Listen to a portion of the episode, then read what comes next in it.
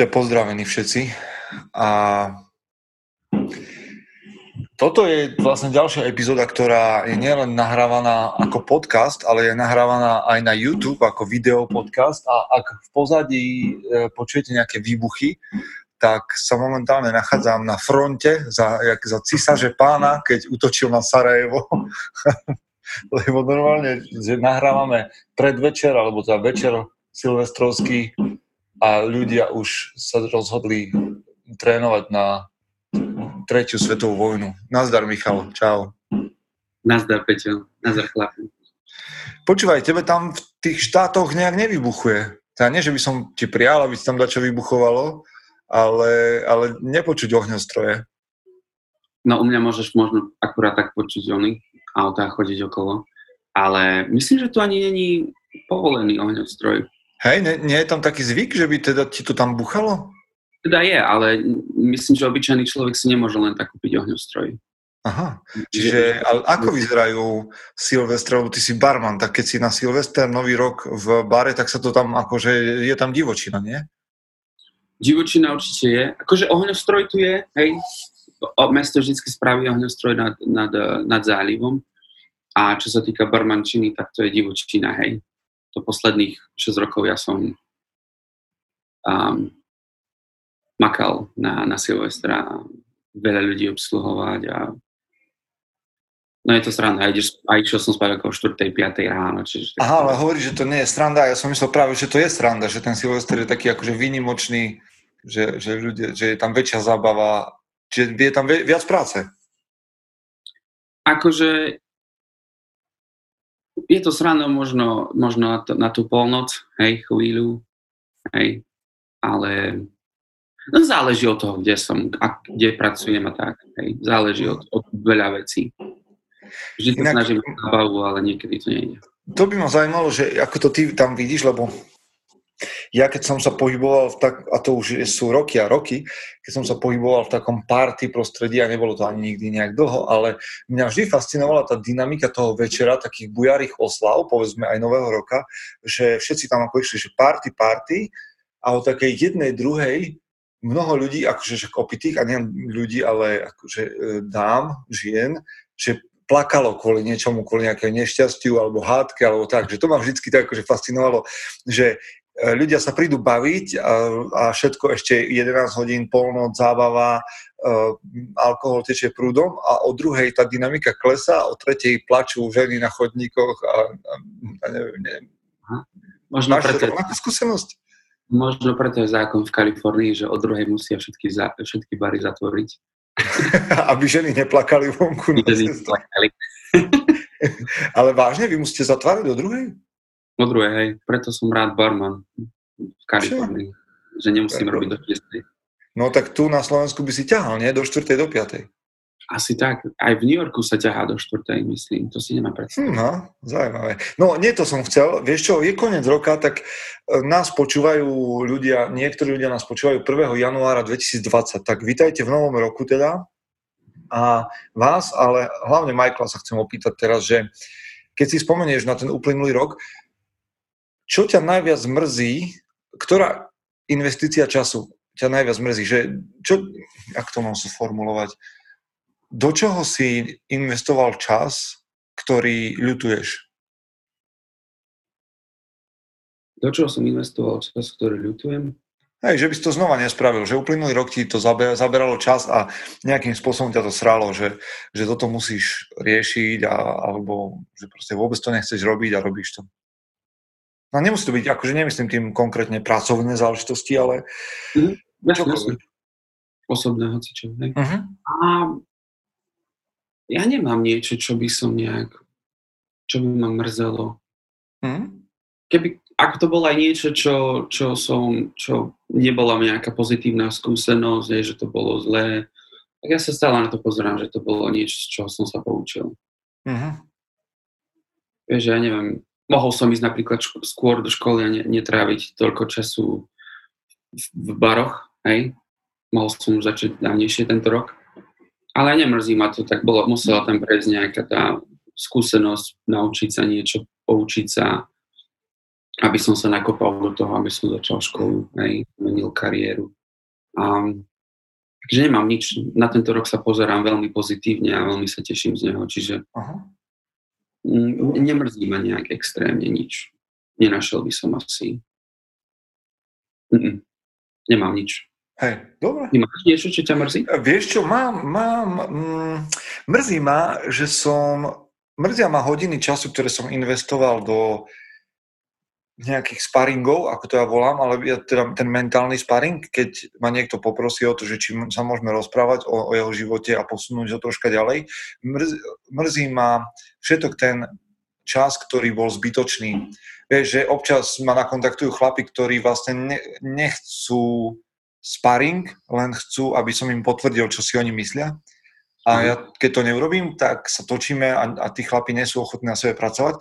A taký čas je zabitý, lebo ja si za to nič nepýtam a proste som s tými chlapmi na úkor povedzme nejakého iného času a mhm. takéto, takéto veci ma mrzia, že, že to mám pocit, že, že to bolo zbytočné a chcem s tým niečo robiť budúci rok, aby toho bolo čo najmenej, že už tak som dosť priamy na tých sparingoch a budem ešte priamejší asi, že to stopnem skôr, lebo um, už som starý chlap, vieš, už ten čas nikto nevráti. No dobre, ale máš taký čas, máš taký, takú spomienku, že čo bola tvoja top investícia? Že za čo si rád, že si do toho investoval čas? Jedna vec, lebo však robíš plno dobrých vecí. Asi, asi top investícia, budem sa opakovať, je škola momentálne. Mm, Hej. Trénerská škola. Trénerská škola, áno, chodím do školy na, na uh, stať sa osobným trénerom, keby niekto nevedel. A nebolo to lacné, ale veľmi sa teším, že som do toho investoval. Verím tomu, že mi to zmení mnohom život a že ma to posunie a dopredu. Mm, Hej. no, dobre, nech sa stane, na to sa teším. Však ja no, opakovane tu hovorím, že sa teším, že budeme kolegovia. Čiže to je dobrá záležitosť. A aj čas. Poviem, peniaze poviem, čas. Ešte prepáč, čo si hovoril?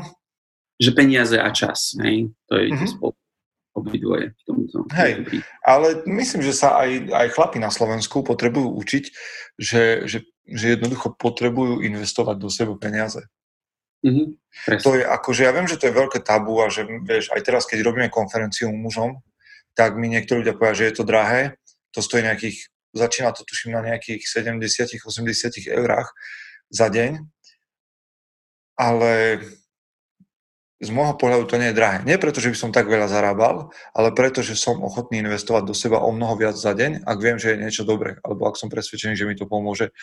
A už som si dokonca na začiatku, keď som musel, som si požičiaval jednoducho na kurzy, ktoré stali za deň alebo za 2, 500, 600 eur. A, a, stále viem, že to proste stálo za to. Čiže ja mhm. nehovorím, že, že proste teraz akože sa ideme chváliť, že kto koľko najviac investoval, ale myslím si, že chlapi sa potrebujú naučiť, že potrebujú do seba investovať nielen čas, ale aj peniaze, lebo jednoducho dobre, vieš, no akože trošku zatlačím na pilu, keď poviem, že čo nič nestojí, za nič nestojí. Ja, presne. Ale to nemusí byť len o peniazoch, to môže byť o čase, aj o snahe a tak ďalej.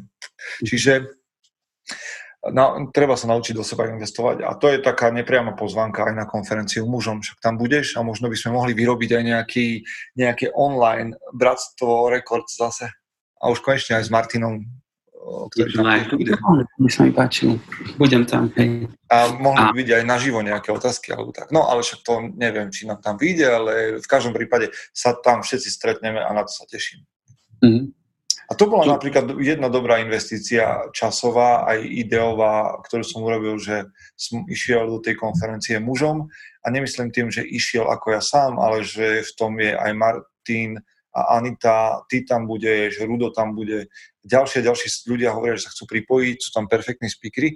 A to, bola, to bolo skvelé rozhodnutie roku 2019 to začať, aj keď som presvedčený, že netuším, aké pasce na nás číhajú v procese ale uh-huh. lístky sú rozbehnuté, chlapi si ich kupujú, a speakery stále pribúdajú noví a noví, mám nápady na ďalších dvoch alebo troch speakerov, až sa bojím, či ich budem mať kde dávať, ale uh-huh. ja sám ich chcem počuť a už som niektorých počul a chcem ich zase počuť. Čiže to, z toho sa teším, to bola dobrá investícia. Mm-hmm. Super. No, tak zhodnotené máme, neviem, jak hodnotia chlapi. Ideme na otázky? Poďme na otázky, áno. No, máme otázky a vy, ktorí nás počúvate prvýkrát, Bratstvo Records, tak máme otázky z uzavretej skupiny Mužom SK, ktorá je na Facebooku a len chlapi, ktorí sú tam práve v tej skupine nám majú šancu ovplyvniť Bratstvo Records. Ak nebudú tieto otázky, nebude Bratstvo Records, ale vždy sú. No, Marian Kandrik sa pýta, že nazdar, nejaké inšpiratívne predsavzatia do budúceho roka? Premostíme. A chcem sa viac zamerať na zdravšie stravovanie celej rodiny, manželka a deti. Nejaké inšpirácie, ako riešite najmä raňajky a večer by potešili. OK, zmeníme teraz na kuchárskú reláciu. A, no, čo, dávaš si ty predsavzatia? Trošku sme o tom asi minule hovorili. Myslím, že sme sa o tom rozprávali. Predsavzatia u mňa sú viac menej celý rok. Hej. Že, že áno, ten január je trošku taký iný, že teda človek sa zamyslí, hej, že teda, že čo nové by som dal. Ale ja si dávam predsavzatia viac menej v kuse, uh-huh. niečo, nejaké výzvy sám pre seba. Čiže ani, ani to pre mňa nemám nejak predsavzatia, ja skôr rekapitulujem a premýšľam nad tým, o čom by mohol byť ďalší rok. Hej. Ja to mám tak, že takisto, tým, že žijem v tom prostredí, že som si vytvoril okolo seba prostredie takých víziev, lebo a respektíve ľudí, ktorí tak ako Michal a ďalší, ži, žijeme v tom, že sa navzájom podporujeme v tom, aby sme sa posúvali dopredu. Čiže mm, tiež si nejdem také, že novoročné e, záväzky. Ani tentokrát nemám nič. E, Chcel by som možno troška viac, ako uplynulý rok, v tomto roku ďalšom, trocha viac evidovať knihy, ktoré čítam a svoju knižnicu, aby, lebo sa na to ľudia pýtajú, tak chcem ju sprístupniť, aspoň tak online, virtuálne. A to chce urobiť si systém v tom, čo čítam. A to súvisí s tým, že znova troška viac čítať, lebo mám pocit, že tento rok som neprečítal ani 50 kníh, možno nejakých 30, čo je také, že na môj vkus málo, a no možno s tým, že som niečo počúval, tak možno troška viac, ale v každom prípade rád by som uh, si urobil väčší poriadok v čítaní kníh a evidoval to. A druhá vec je, že mám e, teraz jednu, jednu, A4, jednu A5 nápadov na mužom SK, tak tie by som rád pomaličky posúval dopredu, ale teraz je tá prvá tá konferencia. Čiže asi ti v tom nepomôžeme, ale tak e, poďme možno že k tomu, že čo, čo s raňajkami. Ty máš nejaký nápad? Ty sa zdravo stravuješ, nie? Ja som sa vždy, vždycky zdravo stravoval, odkedy som sa sem presťahoval a odkedy som začal školu, tak škola trošku um, zmenila môj životný štýl, hej, čiže viac karbohydrátov, sacharidov, uh-huh. alebo tak trénujem viac. A ale čo to znamená v preklade? V preklade, tak raňajky, raňajky nemám, mám vždycky len čaj, hej, a možno mám nejaký croissant, hej, aby som nejakú energiu mal a potom až mám obed o 12. A to sú väčšinou cestoviny so zeleninou, možno s nejakým mesom, alebo bude mať um, kínou, hej, s mesom a zeleninou. Vždycky sú takéto tri kombinácie teraz. A Ale potom to si ideš aj na večeru? A večeru už potom väčšinou sa snažím niečo ľahšie, hej, nejakú zeleninu a meso, alebo len zeleninu, šalát, takéto veci. V tomto my sme, ako myslím si, že Marianovi neporadíme, lebo v, tým, v tom my sme také akože úplne, že strohy. Moje jedlo je veľmi úplne, že jednoduché a ja sa stravujem inak ako moje deti. My s manželkou sa stravujeme inak ako naše deti. Nie, že by naše decka tiež nejedia junk food, hej, žiadne mm-hmm. také akože um, ale napríklad ja nedávam vôbec pečivo, ani moja manželka, ale deťom nechávame pečivo úplne v pohode. Že sú na to všelijaké štúdie, že či áno, nie. Ja nerobím, nerád robím z niečoho strašiaka, z nejakej potraviny. Pre mňa je to skôr o tom, že ako ti funguje telo a že skúšať to. Ja tiež neraňajkujem, lebo som na už niekoľko, už možno vyše pol roka som na uh, intermittent fasting, na prerušovanom hľadovaní, čiže neraňajkujem, začínam jesť až okolo medzi 11. a 2. Teraz už to mám také voľnejšie, ako mi to vyjde. Čiže začínam obedom a to už je normálne, že, že meso, zelenina. Alebo práve to, čo si ty spomenul, všelijaké také srandičky ako kino a neviem čo. Mm-hmm. a potom, a večeru mám, ja mám takú ťažšiu večeru, tým, že zasytím telo potom až do obeda ďalšieho dňa, to znamená, že si idem nejaké vajcia, alebo nejaké meso, mm, hej. Akože ja nie som ten typ, ktorý sa nejak hrá s jedlom. Jednoducho chcem mať veci tak nastavené, aby boli jednoduché, aby sa dali udržať disciplinovanie celý život. To znamená, že e, čím komplikovanejšie jedlo, alebo čím komplikovanejšia príprava, tým je u mňa väčšia šanca, že zlyham pri príprave, respektíve, že zlyha nie, ja, manželka väčšinou pripravuje jedlo, ale že, že zlyha niečo v procese, niečo ti bude chýbať, niečo nekúpiš, alebo na niečo zabudneš a už ti to narobí problém aj v tom, že... Čiže pre mňa doma musí byť vajcia, doma musí byť meso, doma musí byť zelenina. To je všetko. A môžem ísť tak celý život. Zatiaľ to niekoľko rokov jedávam úplne jednoducho. Uh-huh. A ty meníš stravu, keď, keď sa ti mení tréning? Vieš čo, nie, nie, nemám taký pocit, nie, že by som to potreboval. A vždy vládzem. Ja idem väčšinou silové tréningy a, a box, teda ta, mám také kardio v boxe, povedzme. Ale pri silových tréningoch to, čo mám, a množstvo bielkovín, sacharidov, tuku, ktoré mám v tej strave, odo mňa, akože nemusím to meniť. Asi to je také nejaké univerzálne že mi to funguje. A tak ja nie som žiadny súťažný športovec, čiže možno keby som bol, teda určite keby som išiel na súťaž, musel by som to riešiť viac. Mm-hmm. No, pýtam sa preto, lebo to som sa naučil, ja som vždycky bol, že veľa zeleniny a bal som sa sacharidov, hej? Uh-huh. Som bol jeden z tých typkov. A, a potom som začal viac a viac trénovať jiu-jitsu, uh-huh. trénovať posilke potom neskôr a zistil som, že ja nemám energiu veľakrát, vieš. A tak som, mm, učiteľ v jiu-jitsu mi hovoril, skús viac sacharidov, hej, hlavne pred, uh, niečo ľahšie pred tréningom mm-hmm. a uvidíš rozdiely. A všimol som si rozdiely. Sice som aj trošku pribral, ale neviem, či mu poradíme nejak zo zdravším Marianovi sme asi neporadili, sorry Marian, ale pre mňa vždycky pre mňa bolo zaujímavé v zdravšom stravovaní, a to už ty asi máš vybraté, ale chvíľu som skúšal raw stravu, chvíľu som skúšal keto, chvíľu, ja som pres, preskakal všeličo možné a vždycky to bolo, že je toho plný internet, čiže uh, fú, sorry Marian, keď sme to naštartovali nie tak, ale ak ty máš niečo, jak to robíš, tak nám to napíš do komentáru pod podcast a práve ty možno, že inšpiruješ ďalších ľudí. Aha, tak nejak. No, vidíš, sa spýtal ľudí, ktorí neriešia raňajky, no. A večere majú úplne jednoduché. Poďme ďalej. A toto je ťažká otázka, ale viacerým chlapom sa páčila. Ja takto nejak povyberám len z toho, lebo je strašne dlhá. Ale že chlapi, skúste sa zamyslieť nad konzumným egoizmom a egoizmom vôbec. Nie je to dnes príčina mnohého zlá, rozvodov, nevychovaných detí a tak ďalej.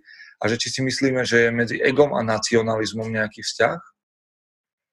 A, a, a, a že či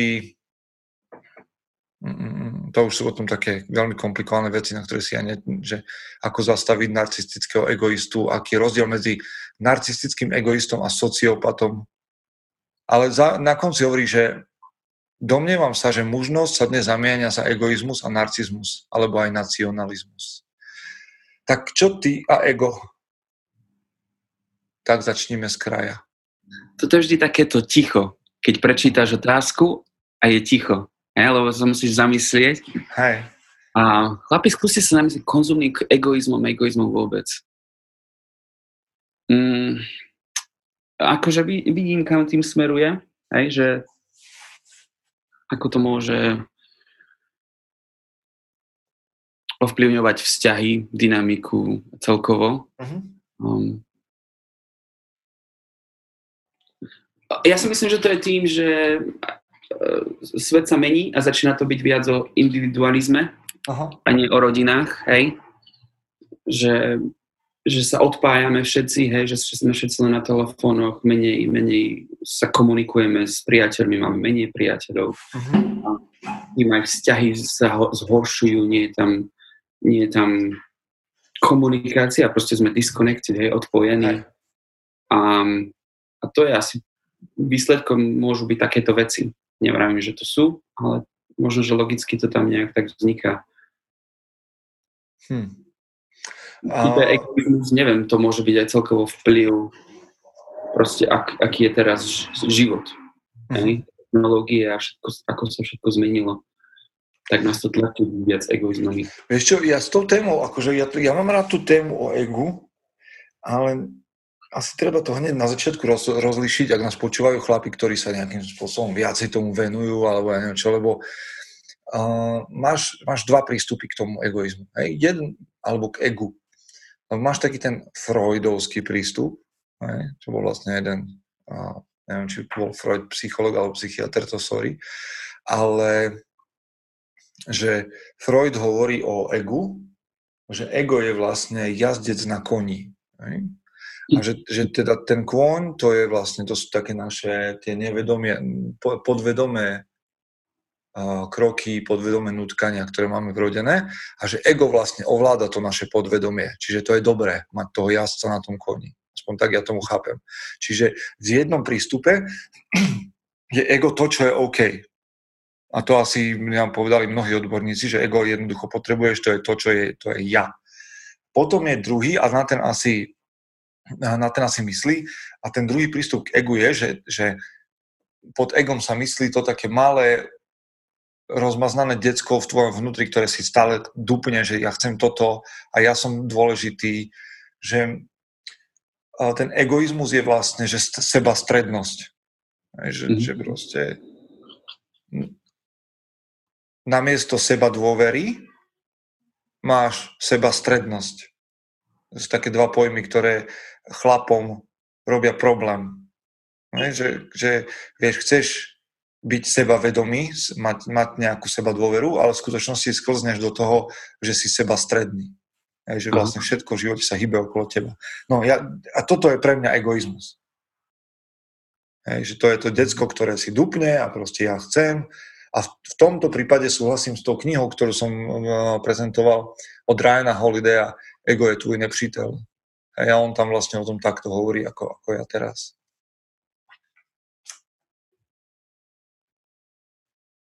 No dobre, a teraz, aký je vzťah medzi egoizmom a nacionalizmom? To už sú hlboké otázky. No, ako ono by to podľa mňa celkom sedelo, nie? Že, že si zober, že ak by sme teda povedali, že to je sebastrednosť, tak si predstav, že tú sebastrednosť že ja som teraz najdôležitejší, ja som centrom vesmíru, všetko je podriadené mne, teraz aplikuješ na jednu skupinu ľudí. No presne. Na, napríklad na národ. A ten národ vlastne pochopí alebo príjme, že to my sme tí najdôležitejší centrum vesmíru a, a nám sa tu musia kláňať.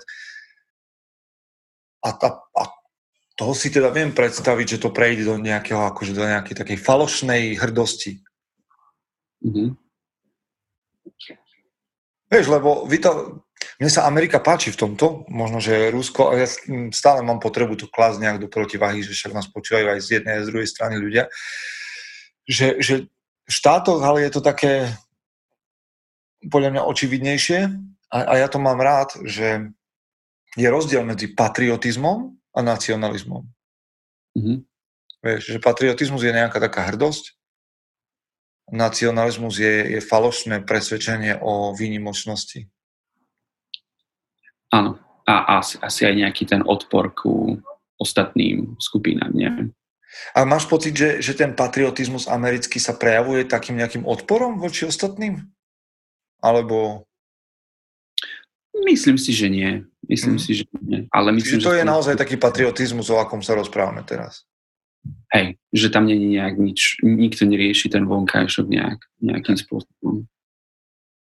Ale v tom nacionalizme už potom zase ideš tak, že um, ak si myslíš, že ty si ten najlepší, tak tie druhé skupiny musia byť horšie.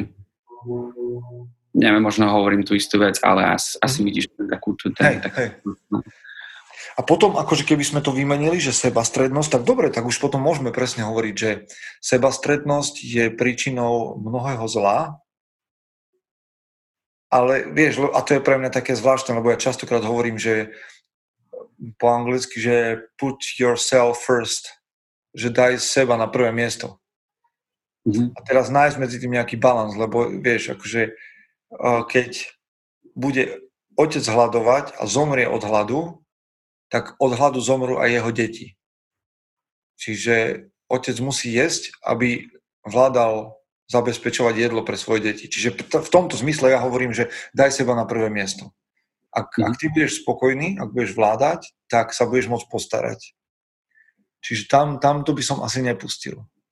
Ale je iné, keď si seba stredný a učíš seba strednosti aj svoje deti. Hej. A to, tam ten egoizmus vidím úplne inak. Tam, tam je problém. Hej, čiže na jednej, o čom hovorím ešte raz, na, jednom, na jednej strane je moje presvedčenie, že si veľmi dôležitý, tvoje ja je veľmi dôležité, to, aby si sa o seba postaral a v dobrom, aby si myslel na seba, je dôležité. A oproti tomu stojí, napriek tomu nehovorím, že máš byť seba stredný.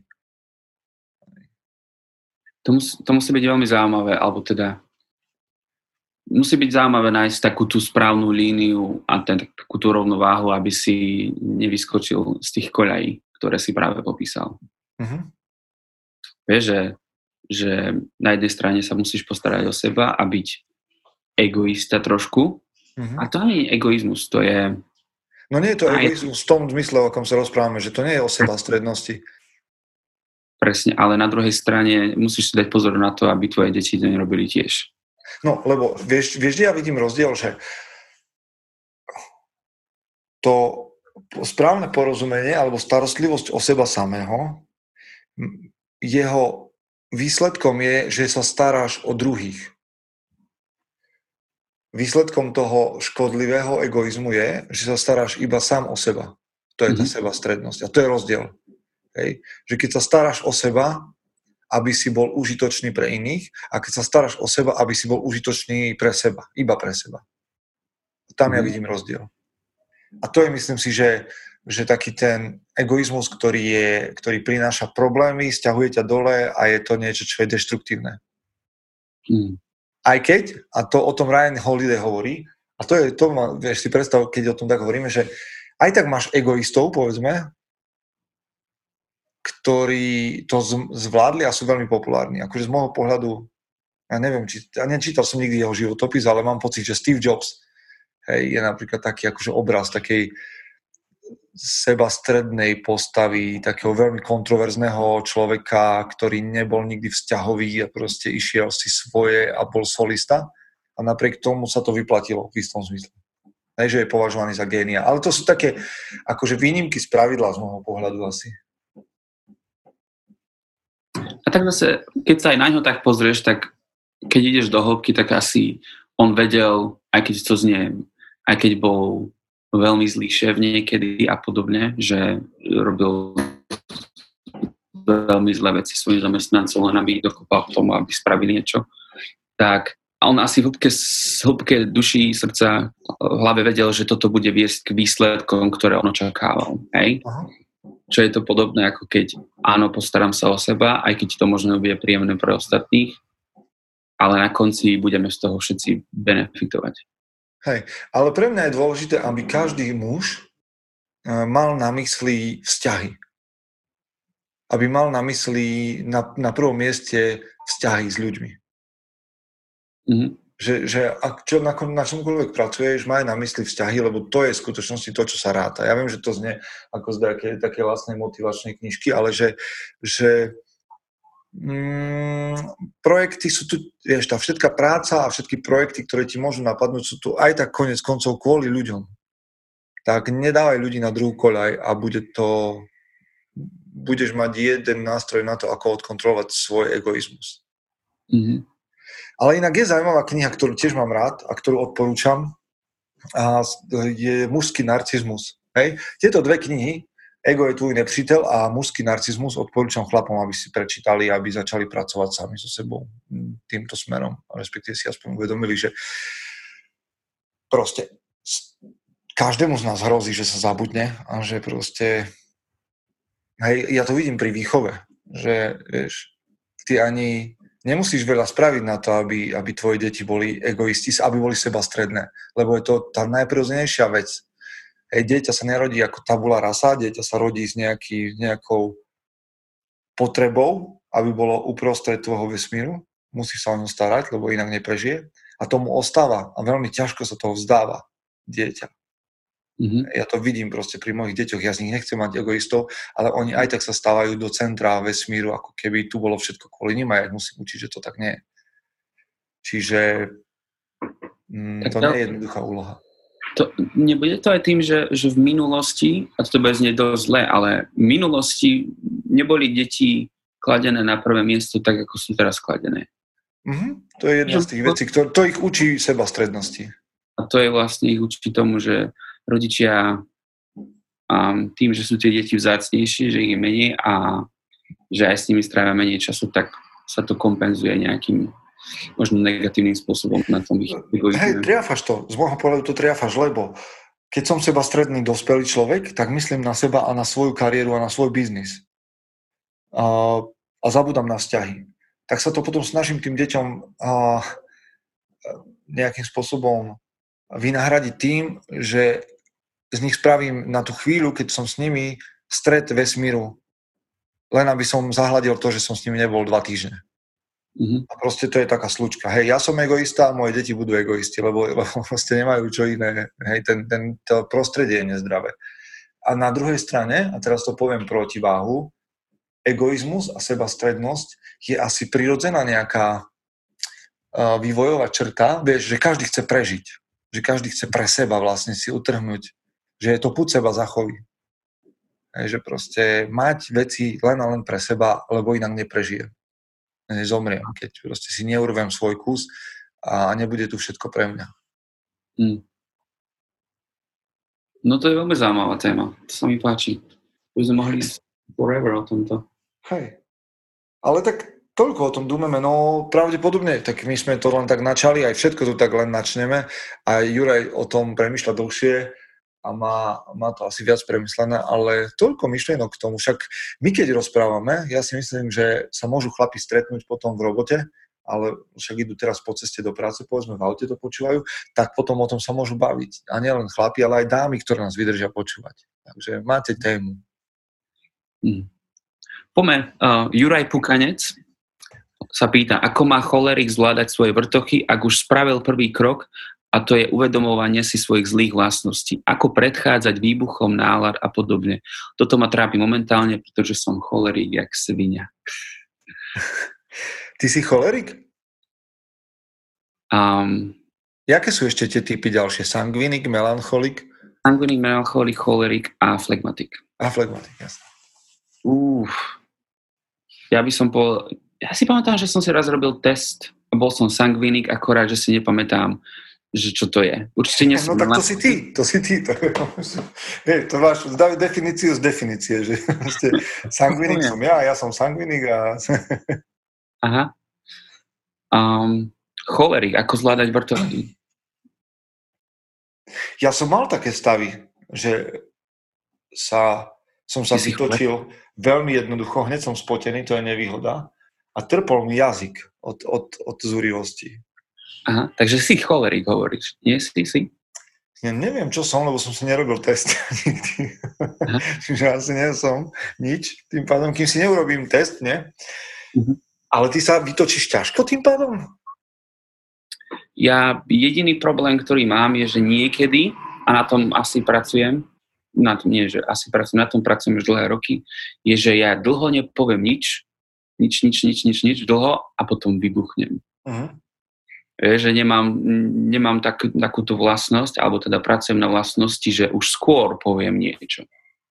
Hej, že ale, možno nepoviem to priamo, ale budem mať možno uh, poznámku, respektíve nie, nejaké veci zastavím už na začiatku, aby ľudia neprekračovali moje hranice osobné, vocičom. Hej.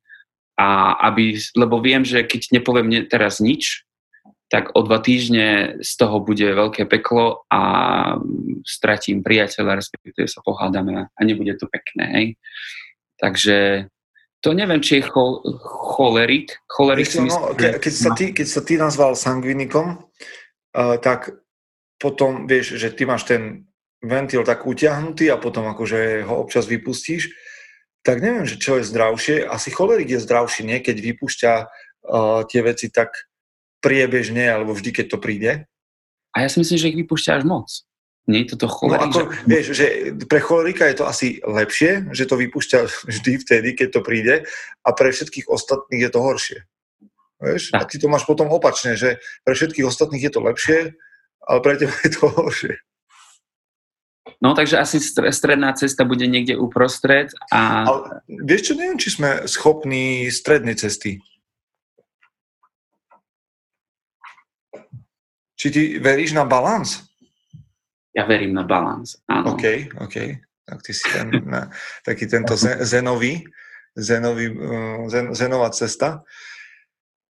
No dobre, tak č- k čomu poradíme cholerikovi jednému? Jak si, že ho vytečeš, že. Bral, že si mal takéto výbuchy?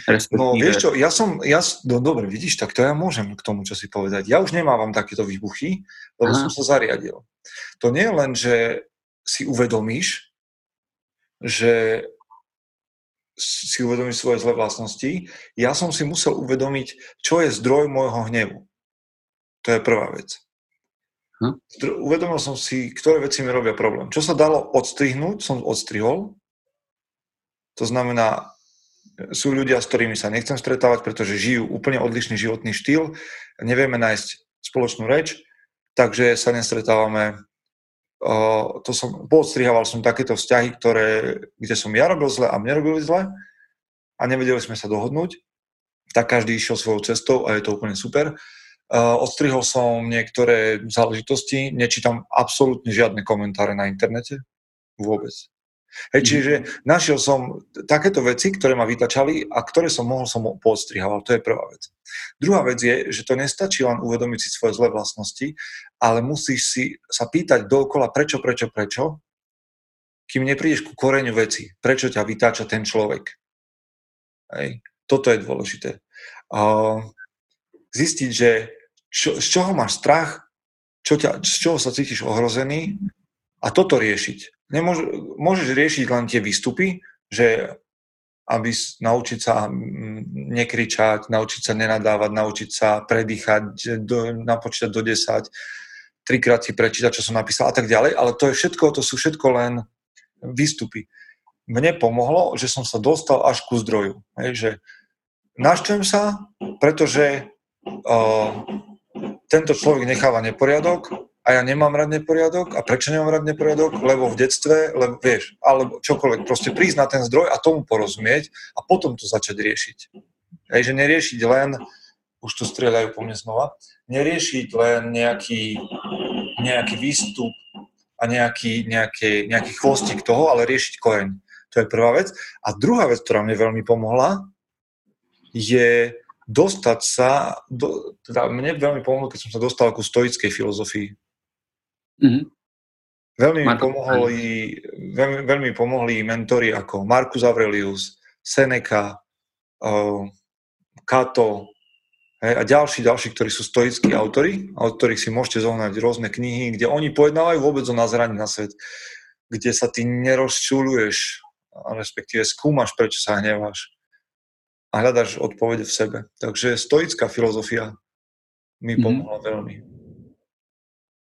A to, a to vieš, vieš, a to je teraz poviem tak kontroverzne, lebo ja som kresťan a uh, všetky tieto veci, že ako sa nehnevať, ako odpúšťať a tak ďalej som poznal, ale až ten stoicizmus mi to tak nejak doťukol a, a pomohol pochopiť. Takže vám odporúčam, určite si pozrite nejaké veci od Seneku, pozrite si myšlienky k sebe, pozrite si, no čokoľvek vás napadne k stoikom, čo si vyhľadáte.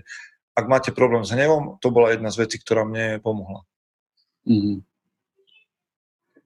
Skvelé. Um, dobre, Peter Galata. Uh, čo chlapa posúva v rozhodovaní hlavne v tých dôležitejších životných rozhodnutiach? Mm. Mentor. No, tak čo teba posúva, keď sa rozhoduješ či doľava alebo doprava?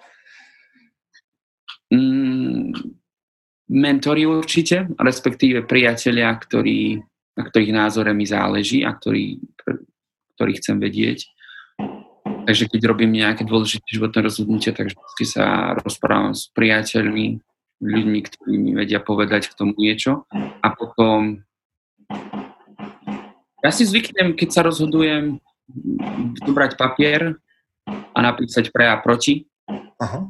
Keď to vidím na papieri napísané, a na jednej strane je 20 dôvodov, prečo áno, a na druhej strane sú dôvody, prečo nie, tak to je celkom očividné. A nie, ale v tej hlave to také očividné veľakrát nie je. Takže to sú také dva, dve veci, ktoré ma napadli. U teba Mne osobne veľmi pomáha moja osobná deklarácia, to znamená, môžeš to volať vízia alebo osobné prehlásenie a to je vlastne taký taká deklarácia o mojom živote. A keď neviem, ako sa rozhodnúť, tak si prejdem moju deklaráciu a rozhodujem sa podľa toho, ktoré, ktorá z tých dvoch ciest alebo ktorá z tých možností, ktoré mám pred sebou, najviac súvisí a najviac súhlasí s mojou víziou osobnou a najviac súhlasí s mojim osobným prehlásením. To znamená, už som o tom hovoril aj opísal, ak neviete, o čom hovorím, pozrite si na mužom.sk a, alebo v nejakých podcastoch, kde som o tom hovoril, proste napísané osobné prehlásenie o tom, čo je pre mňa dôležité, kam smerujem, aké sú moje hodnoty, čo chcem, čo nechcem. Tá, čo nechcem, tam nemám, mám tam len čo chcem. A podľa toho si, si pomáham. Samozrejme, mentory a, a pracovať s tým na papieri, to sa mi veľmi páči, lebo je to dačo, čo tiež robím. Ale v prvom rade najrychlejšia vec je, prejdem si, ja mám v telefóne, prejdem si moju osobnú deklaráciu ako to s tým súvisí, súhlasí, nesúhlasí, ide to proti tomu, vzdiali ma to od cieľa, približí ma to k cieľu, OK, idem ďalej, rozhodnem sa. Ako, a samozrejme, ani jedna z tých vecí, ktorú sme povedali, nedáva žiadnu záruku, že sa rozhodne správne, ale to je, to je zase risk. Hej, jednoducho, toto, toto ja robím v, pri rozhodovaní. Super. Ondrej, Ondrej napísal, hm? nepijem, Gratulujeme, ale to by si asi zomrel, keby si nepil. Ale pokračuje. Nepijem. Ako sa zachovať v situácii napríklad? Prišiel som na svadbu, kde hneď v úvode hosti vítali pohárikom. Poviem, že nepijem, ale dotyčný je neodbitný, až kým to nie je v tú danú chvíľu trápne a musím povedať dôvod prečo. Uh-huh. OK. No veď dobre, Ondrej, však to, to je, no keď tak povedz prečo nepiješ. A akože, lebo v tomto, v tomto ja mám také, že teraz si, nebudeme to vypípavať, ale že I don't give a shit. Proste, keď raz niečo nerobím, tak to nerobím. A, a, a môžete sa všetci postaviť na hlavu a môže to byť, mne to nie je trápne, že to nerobím a nie je trápne, že to trápne môže byť tebe, že ma, ja nepozerám porno tak keď prídem na návštevu a ponúknú ma pornom, čo nechodím tak veľmi na návštevy, ale povedzme, tak im poviem, že nepozerám porno a nebudem ho pozerať ani tu, čiže buď môžem odísť, alebo tam môžem ostať. A je jedno, či je to svadba, to je môj život, proste mne nikto nebude diktovať, ako a čo ja v živote budem robiť. Jednoducho, ja viem, čo považujem za dôležité a čo je pre mňa dobré.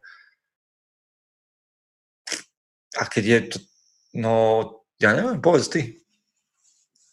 Tak mňa prvá vec, čo napadla, je, že, pro, že no je ťažké na Slovensku nepiť. hej, začneme s tým, hej, k tomu, mám, k tomu mám sympatie, že to proste to, keď na Slovensku povieš, že nepiješ, tak 9 z 10 chlapov sú pohoršení, že čo si to povedal, ako keby si im vynadal práve. A, no, ale naozaj sa to vracia len na, k tomu, čo si sám povedal, pretože z ostatných nezmeníš. Čiže mohli by sme o tom človeku hovoriť do nekonečna, aký bol zlý, ja neviem čo, že ho nepochopil a nepočúval. Ale aj tak to je zase na tom Ondrejovi, že musí mať svoje hranice a stať si za nimi. A, a asi to chce len prax. Hej, že... A, alebo potom taký môžeš akože urobiť, to teraz už len tak trošku nadľahčujem, že taký uh, trápny moment môžeš vyrobiť ty tomu človeku, že si pripravil historku, že ja neviem, že povedz, že včera sa môj otec pre, upil na smrť. Alebo že, že proste dostaneš toho človeka do pomykov, alebo si priprav 10-minútovú prednášku o, o škodlivosti alkoholu a ten človek bude taký otrávený z toho, že už nikdy v živote ti neponúkne alkohol. Uh-huh. No, ja neviem. No, Slovák vie byť niekedy otravný z alkoholom. Hej, ale proste nemôžeš sa nechať zatlačiť do kúta ako spoločenskou konvenciou, lebo tá spoločenská konvencia nežije tvoj život. Uh-huh. A proste to, že ten chlap sa ťa bude nutiť piť, no to však on predsa ťa nedrží za golier, no tak sa otoč a odiť od 10 metrov ďalej. Proste, ak je to dôležité, no budeš podivín, ale tak keď nepiješ, tak si asi vedomý toho, že, že, že ne všetci to príjmu. Ale to je jedno. Proste toto je tvoj život a ty si chlap, tak sa postav za tie svoje hodnoty. A Ondrej, neviem, viem, že ty si mladý chalan, neviem, jak to hodnotíš, ale proste to čo, vieš, no a čo, že to je trápne? To je čo, že, že trápne? Že, že, sa, že sa cítiš zle ty za toho človeka, alebo však on nech sa cíti zle. Ty vieš, prečo to robíš. No. Na budúce, Ondrej, keď, keď niečo také bude, tak povedz nie, ďakujem a odíď, aby si tak uťal konverzáciu vybavené. Hotovo, hotovo. Alebo mu vysvetli prečo, no veď to nie je, však budeš šíriť tú svoju predstavu a svoju víziu, tak povedz im hneď prečo nepiješ. Nepijem, pretože som abstinent. Nepijem, pretože máme v rodine sklony k alkoholizmu. To je trápne? Uh, nepijem, pretože mi to nechutí. Nepijem, pretože uh, som, mám zdravý životný štýl ani jedna z týchto vied mi neznie trápne. Mm-hmm. Tak. No a máme poslednú. Dobrá. Ako, Peter Pindro sa pýta, ako byť trpezlivý k protivným ženám. Počúvaj, ty na bare máš určite nejaké protivné ženy. Práve ma to napadlo. to je aká protivná žena? Taká, ktorá protivná žena. Mm, vieš, a, to, tak... a teraz vieš, koľko žien zbystrilo pozornosť? Či sa tam nájdú v tom? Takže pozor. Čiže som tak ďaleko, hej. tak asi, mm, akože v mojom prípade protivná žena by bola, že, um, že, že má príliš veľa otázok, alebo teda, že strašne veľa pozornosti potrebuje odo mňa ako barmana, hej, a že to moc, hej, a pýta sa na blbosti, respektíve stráca, stráca môj čas, ktorý by nemusela. A teraz neviem, ako sa to dotýka toho, tej trpezlivosti. No dobré, a čak to povedz rovno z praxe. Prišla za tebou takáto žena, ktorá proste je otravná, protivná, má protivný smiech. Ja neviem, čo si vymýšľam, teraz fabulujem, že čo všetko v tom môže byť. A má nepríjemné otázky a pýta sa na to, že či do uh, Margarity ide neviem, čo tam ide, voda, ľad. A, už, a čo spravíš? Tak ja väčšinou s takýmito zákazníkmi, a to nie len so ženami, to aj s mužmi, hej, aby to nebolo.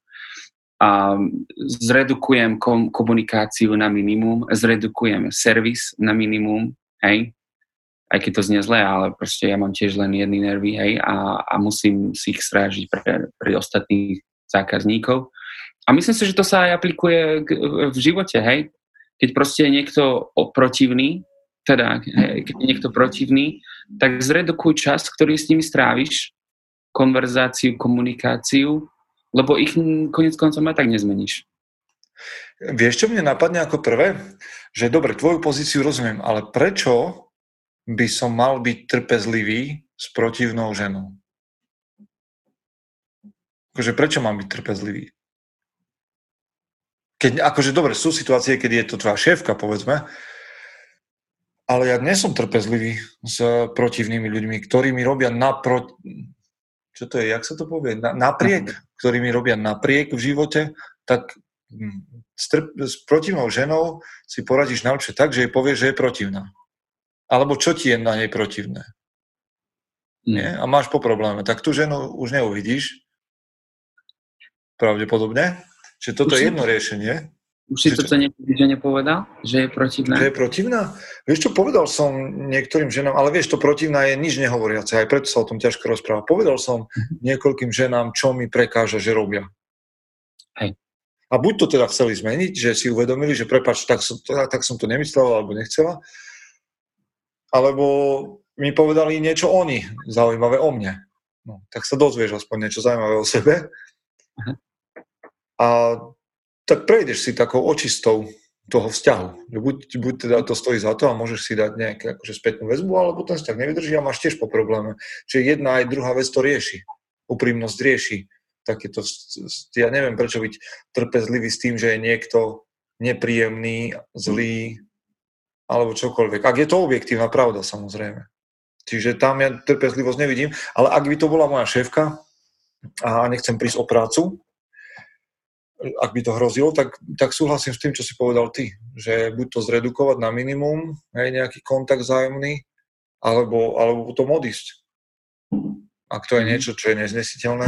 Nie, ja nevidím vôbec cestu v tom, že byť trpezlivý v zmysle, že znášať to, že je niekto protivný nejak bezdôvodne, alebo len tak, akože bez, bez nejakého, že by to malo nejaký, ja neviem, lebo môžeš niekedy hovoriť o tom, že niekto je na mňa protivný, to moja dcera povie, že som na ňu protivný, keď od nej chcem, aby urobila niečo navyše. Ale tak to nie je objektívne, lebo ja chcem, aby bola lepší človek a jej sa to zdá, že som protivný. Ale ak mi niekto ubližuje bez toho, že by chcel, aby som bol lepší človek, nevidím dôvod, aby som bol, aby som bol voči nemu mm-hmm. trpezlivý. Čiže úprimnosť to rieši. Ja neviem, prečo sa tak bojíme úprimnosti, že povedať človeku, že toto mi fakt vadí, toto mi prekáža a, a keď chceme spolu ďalej existovať, tak to zmeňme. Mm. Ja myslím, že úprimnosti sa bojíme preto, lebo v prvom rade sa bojíme, že ublížime tomu človeku, alebo že z toho vznikne hádka. Hej. To je aspoň u mňa také. Aha. Že vtedy a to je pochopiteľné, lebo však nič toho nie je príjemné, no ale e, prekážka je cesta. A čo je ďalšia kniha? čo je vlastne ďalšia kniha Holidaya, ale je to aj veľká pravda, že proste prijať to, že však tie prekážky aj vo vzťahu s ľuďmi, to je cesta. To nemáš obchádzať, to ťa má prečistiť, to má prečistiť toho človeka, to má prečistiť ten vzťah. A nechceš žiť vo zlom vzťahu, tak buď ho prečistí, alebo z neho odiť, alebo niečo. Trpezlivosť v zmysle, že vydržať, alebo nechať si to, je podľa mňa zlé pre teba aj pre toho druhého človeka. Prečo by si mal robiť tomu druhému človeku zlé? Jasne. Dobre. No, tak vám práve, chlapi, aby ste nestretávali protivné ženy, aby ste vy neboli protivní na ženy, ani na mužov lebo rok 2020, v roku 2020 vám môže zabrať čas niečo iné, konstruktívnejšie. Máš ty niečo také, o čom vieš, že by si chcel v, 2020, v roku 2020 zažiť? Ja som sa pýtal na svojom Instagrame, kde vlastne všetkých pozývam na môj Instagram, lebo ak ma nemáte lajknutého na Instagrame, tak nevidím dôvod, prečo tam ste. Ale som sa pýtal ľudí na Instagrame, že aké slovo by chceli zažiť v roku 2020. Prišlo veľmi veľa odpovedí, tak sa to pýtam na záver aj teba. Aké slovo by si chcel zažiť v roku 2020 naplno? Prvé, čo ti napadne. Asi zmena. OK, super. Asi zmena. Aj, a k tomu len pridám to, že teda mením kariéru, chcem byť osobným trénerom. Um, asi také nejaké predsavzatia, na ktorých už teraz pracujem, budú nabrať váhu, hej, hej nabrať svalovú hmotu, teda tak som to, aby som bol presný, a, a stať sa osobným trénerom a myslím si, že to je až až tieto dva cieľa, keď sa mi podaria do, roku, do konca roku 2020. Že tam už vidím veľký potom potenciál, čo sa zmení. Mm. Len na základe toho že budem mať inú prácu. Hej. Teba, u teba, ak, teba aké slovo napadá? Vieš čo, ja som sa našiel v tom, čo hovorí David Goggins, veľmi zaujímavý chlapík. Uh-huh. A to je, že vojna, vojna so sebou. To by som chcel zažiť v roku 2020. Táto chce asi vysvetlenie. Ja mám totiž pocit, a našiel som sa, veľmi sa mi páčilo to, čo hovoril on, že ako keby sme mali v hlave dva hlasy aspoň ja, ja tam mám v hlave oveľa viac hlasov, ale jed, dva z nich sú také, že jeden je taký, ktorý ma č- vyzýva, že poď ďalej, urob viac, máš na viac, hľadaj svoj potenciál. A druhý je taký mamičkovský hlas, ktorý mi hovorí, že OK, že stačí a že neublíž si, bude to v pohode, kľud, aj zajtra je deň. A tento hlas, mám pocit, že zaberá takých 60, možno až 80% z toho, čo robím. Čiže chcel by som vyhlásiť nejaké vojnové ťaženie. Nech sa tento hlas, lebo to je, on je užitočný, ale vtedy, keď má nejakých 20-30%. Mm-hmm. Alebo keď sa aspoň strieda s tým druhým hlasom, ktorý Čiže tam by som chcel vyhlásiť taký vojnový stav, aby, aby som pochopil, že, že, že to nie je o tom, že á, že dobré, že, že á, nejak bude, a zajtra je tiež deň, a trošku si ešte pospí. Uh-huh. Takže toto by som v 2020 chcel vybalancovať. To sa mi páči, to je veľmi pekná metafora. Uh-huh. Dobre, tak máme za sebou ďalšie Bratstvo Records. Chlapi, vďaka za otázky. Michael, čo je tvoj plán dnes? Mojím plánom dnes, idem teraz na jiu-jitsu, um, pretože povedal som, posledných mesiacov, posledných pár mesiacov mi to nešlo, nemal som čas chodiť na jiu-jitsu, tak si vrajím, že aspoň posledný deň v roku by som mohol ísť na jiu-jitsu a vynahradiť to trošku. A potom už len uh, dobre sa najesť a ísť do práce. A, no, no, a ty? Ja, ja idem teraz ešte k rodine, k deťom, lebo tak deti ešte viac prežívajú, že tu všade okolo nás teraz trieskajú ohňostroje, čiže vybiehajú každú chvíľku, tak uvidíme, dokedy potiahnu. A možno si otvorím nejaké víno, akože s manželkou a, poz- a, a tak normálne, že na, na, na dôchodcov si sadneme do gauča a budeme sa rozprávať a, a budeme možno, neviem, či budem niečo pozerať, to si neviem predstaviť, že by som až tak bol na tom zle. Ale nejak to neprežívam, snad si zoberiem ešte nejakú knihu, ktorú mi treba dočítať a, a, a budem, budem... Tak si pustíte Zaklínača. Toho si už videl? Čo to? Zaklínača. Zaklínača som videl. O tom by sme mohli spraviť. To prečo sa nás nikto nepýtal na Zaklínača? To by sme hodinu... Videl si to už? Všetko som už pozrel. O, musíme končiť, priatelia, lebo toto, by, toto začína nebezpečná debata. Uh, spýtajte sa nás na budúce na Zaklínača o dva týždne. Dobre, vďaka priatelia, že ste nás počúvali. Bratstvo Rekord končí. Držte sa. Majte sa chlapi, držte sa.